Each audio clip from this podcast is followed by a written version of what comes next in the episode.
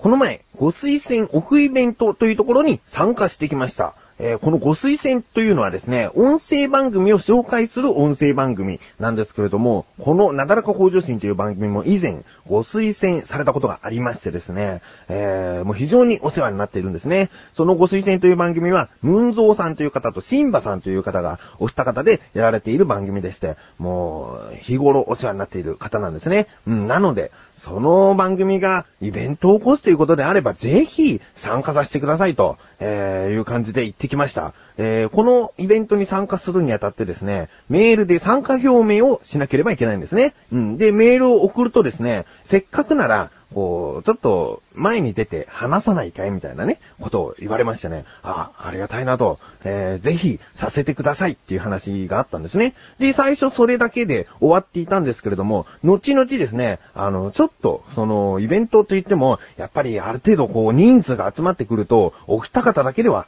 あの、ちょっと回しきれないと、えー、なんかこう、役割分担があって、それぞれスタッフみたいな感じで、えー、なんか働いてくれないかなっていうことがありまして、もうそれもぜひなんですよね。えー、力になれるのであれば、ぜひ、あの、やらせてください、つって。で、自分たち、あ、自分たちって言いましたね。えーもう一人、楽しいクトークという番組を一緒にやっているマシュルという男と行く予定になっていたので、えー自分たちですね。自分たちは何でも係。とにかく、もうそれだけっていうことじゃなくて、その時その時の、えー動きがある役割なんですね。うん。そういうこともやってくれないかなってことで、あ、いいですよ、つって。もうそういう機会なんていうのは、めったにないもんですから、あ、全然大丈夫ですよ、やらせてください、つって、あの、そういう話もしてたんですね。で、しばらくして、そうですね、そのイベントの当日の4日前にですね、イベントの主催者でもあるシンバさんから、当日のスケジュールというか、こういった流れでやるよっていうのを書いたファイルを送ったから、それを確認してくれ、と連絡があったんですね。で、確認してみて、ずーっとこう、プログラムを見ていくんですけれども、ちょっと気になるところがあって、シンバ菊池でゲストトークって書いてあるんですね。このシンバ菊池っていうのは司会なんですよ。司会の場所に書かれていて、で、ゲストさんがいらっしゃると。なんだこれはって思ってすぐ聞いてみると、もう見たまんまですよ。あの、ムンゾーさんという方が一旦お休みをして、自分が代わりに出ると。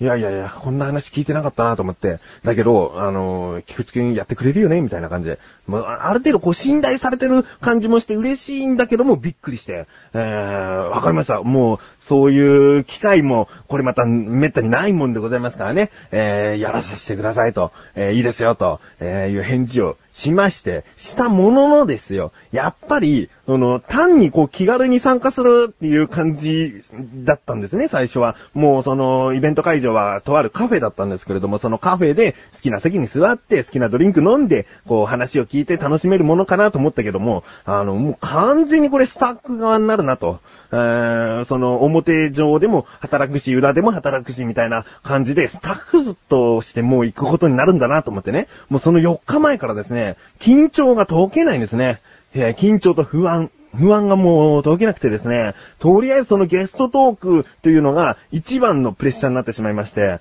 でもそもそもそのゲストさんの番組っていうか、ラジオドラマはかなり聞き込んでいたので、そんなに下調べする必要もなかったんですけれども、ただこう聞いている人でも知っているような情報だけではなく、裏話的な情報もたくさん知っておいた方がいいなと思って、とりあえずまあ自分はある程度知っているけれども、確認のために、こういろいろと資料をまとめてですね、えー当日を迎えないと、もう不安でしょうがないから、えーとりあえず、その資料を集めて自分たちも、そのマシルという男と一緒に、その後のプログラムでは前に出て、ゲストとして、そこで初めてゲストとして出て喋るっていうのもあるんだけど、もうそりゃもうその時にいいやと。あの、マシルという男にもう全ての責任をなすりつけることもできるし、まあそれはいいと。とにかくゲストさんとのトークだけは大事に大事にしていきたいなと思って、そう思えば思うほどこう緊張と不安がね、やっぱりずーっと続いちゃって、とにかく資料を作って、ひとまずこう、なんとか、えー、大丈夫だ大丈夫だと落ち着かせて、で、当日を迎えるわけですね。えー、その続きはタイトルコール後にお話ししたいなと思います。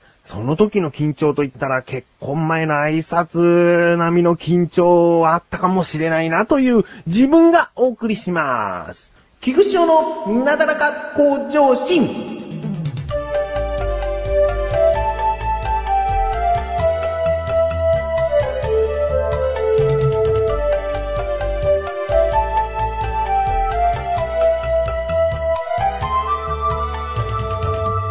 は、その結果というか、当日どうだったのか、ということですね。うん。自分は一応こう、何でも係ということで、スタッフ的なこともするので、会場時間の1時間前に集合していたんですね。で、そこでいろいろと、えー、まず入ってきた方にはこうしてこうしてとか、いろんな打ち合わせをしましてですね。で、いざイベントが始まります。で、最初はもちろん、ムンゾーさん、シンバさんがですね、えー、いろいろと挨拶だったりだとか、それぞれ皆さんはどういう人なのかっていう、一人一人のご紹介とかね、そういうことが行われまして。で、その後ですね、もうすぐ自分の番なんです。えー、最初に行われるのが、一番緊張すると言っていた、シンバさんと自分でゲストさんとお話をするというプログラムですね。あ、そうだ、ここで言うの忘れてましたけれども、シンバさんというのは結構やり投げなところがありまして、で、これはイベント自体やり投げなところがあるんじゃなくて、この菊池に対するやり投げ感っていうのが結構ありまして、あの、うん、大丈夫でしょ？菊池くんみたいな感じを出してくるんですね。だからなおさら資料を作っとかないと不安だったっていうのもあったんですけれども、もうとにかく始まったら自分は進行する意気込みでいた方がいいなと。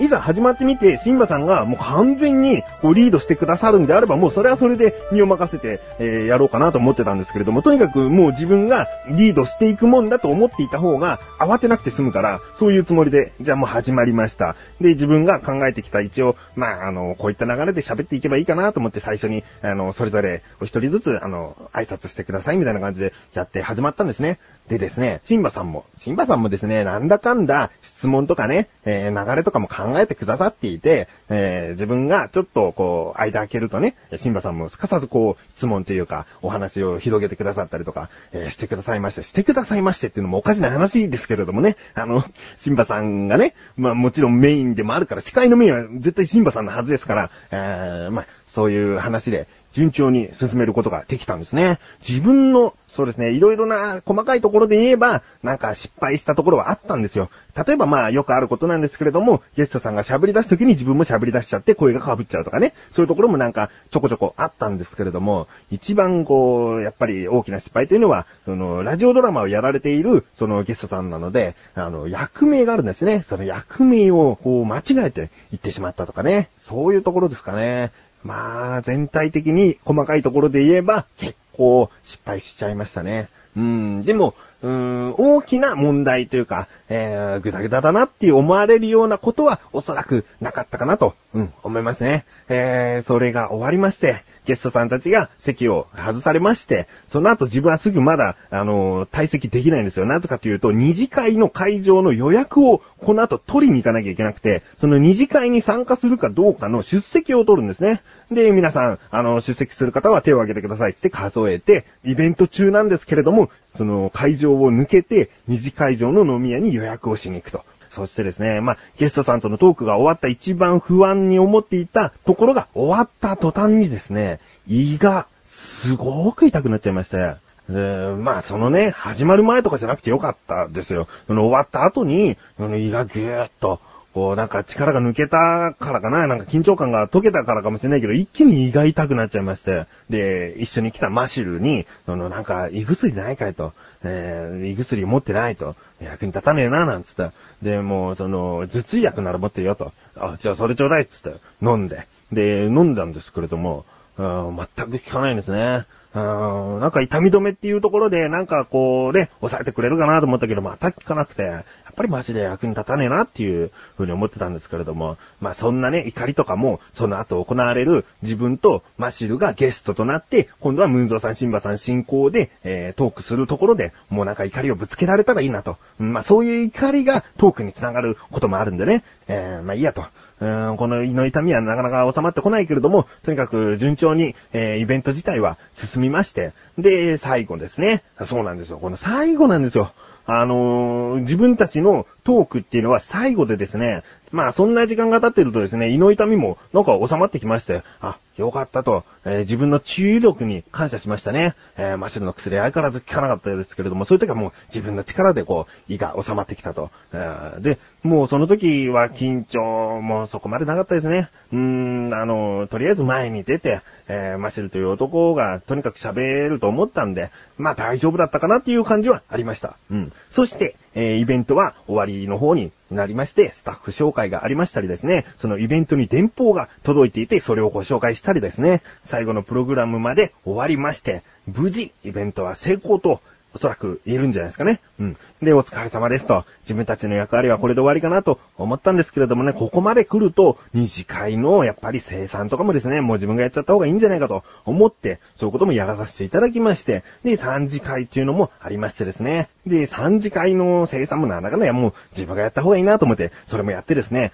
えー、無事終わりました。もう時間は11時、深夜11時頃になりましてね、えー、お開きと解散ということになりました。うん。まあ、あのー、今聞いていただいてわかるように、イベントの時もですね、二次会場の最初の方もですね、自分はあまり席についていないんですね。えー、座ったりとかしていなくて、とにかくこうバタバタと歩き回ってたっていう感じなんです。うん。で、そこでですね、一つ大きな失敗がありましたね。なんで自分こんなことしちゃったんだろうっていうね、えー、ことがありまして、それはですね、あの、このイベントというのは、お台場海浜公園駅というところで行われたんですね。えー、ゆりかもめで言うと、その駅が最寄りの駅となりまして、えー、そこで行われたんです。だけど、自分たちあの2時半に、え打ち合わせがあるので集合しなければいけなかったんですけれども、もう12時半にですね、え新橋というゆりかもめに乗り込む前の駅に着いちゃったんです。なので、もうここからお台場海浜公園駅っていうのは30分もかかんないから、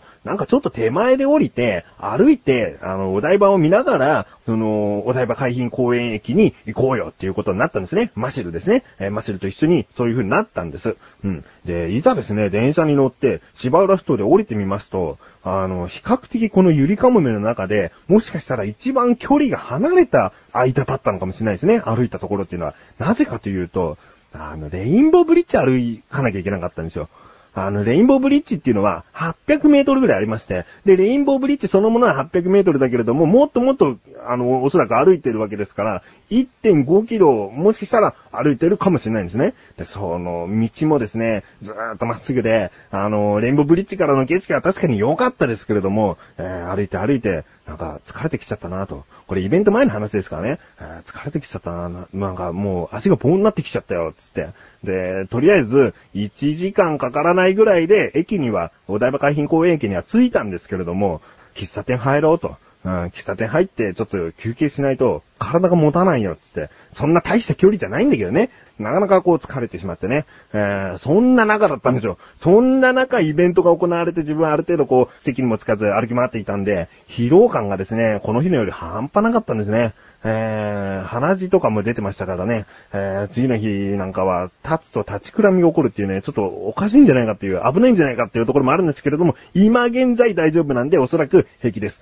うん。まあ、いい運動にもなったし、ということでね、えー、とにかく一番言えるのは、いい経験になった、ということですね。うん。だけど、レインボーブリッジは歩くべきではなかったな。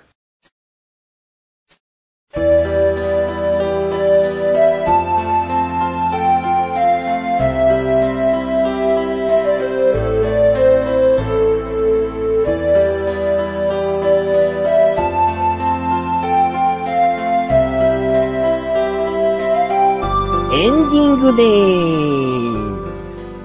えー、こういった大人数のイベントに参加するっていうのはもしかしたら初めてかもしれないですね。えー、さらにスタッフ側として動くこともできたということで、とっても楽しめましたね。うん。ただ無駄な、えー、労力は使わない方が良かったですね。えー、歩いて行ってみようよなんてね、バカな話をしちゃいましたね。えー、そういうことはしない方が良かった。ちゃんとイベントだけに集中するとかね。飲み会だったらまあ、その前に運動してようが別に大丈夫かなと思うけれども、今回スタッフ側としての動きも色々とあったので、えー、歩くべきじゃなかったなと反省しましたね。うん、まあ、とっても楽しかったです。えー、ご推薦という番組は、えー、まだまだ今後も続いていくと思います。Google 検索でご推薦とひらがなで打っていただいて検索すればすぐに行けますので、聞いてみてください。えー、今回こういった話になるので長くなるかなと思ったら案の定、あの自力80%というコーナーはできなかったですね。えー、メールいただいているんですけれども、次回必ずコーナーをやりたいと思いますので、えー、よろしくお願いします。ということで、なだらか小女子ワンマイすす予備更新です。それではまた次回、お相手は菊池翔でした。メガネたまーにでもあるよ。お疲れ様でーす。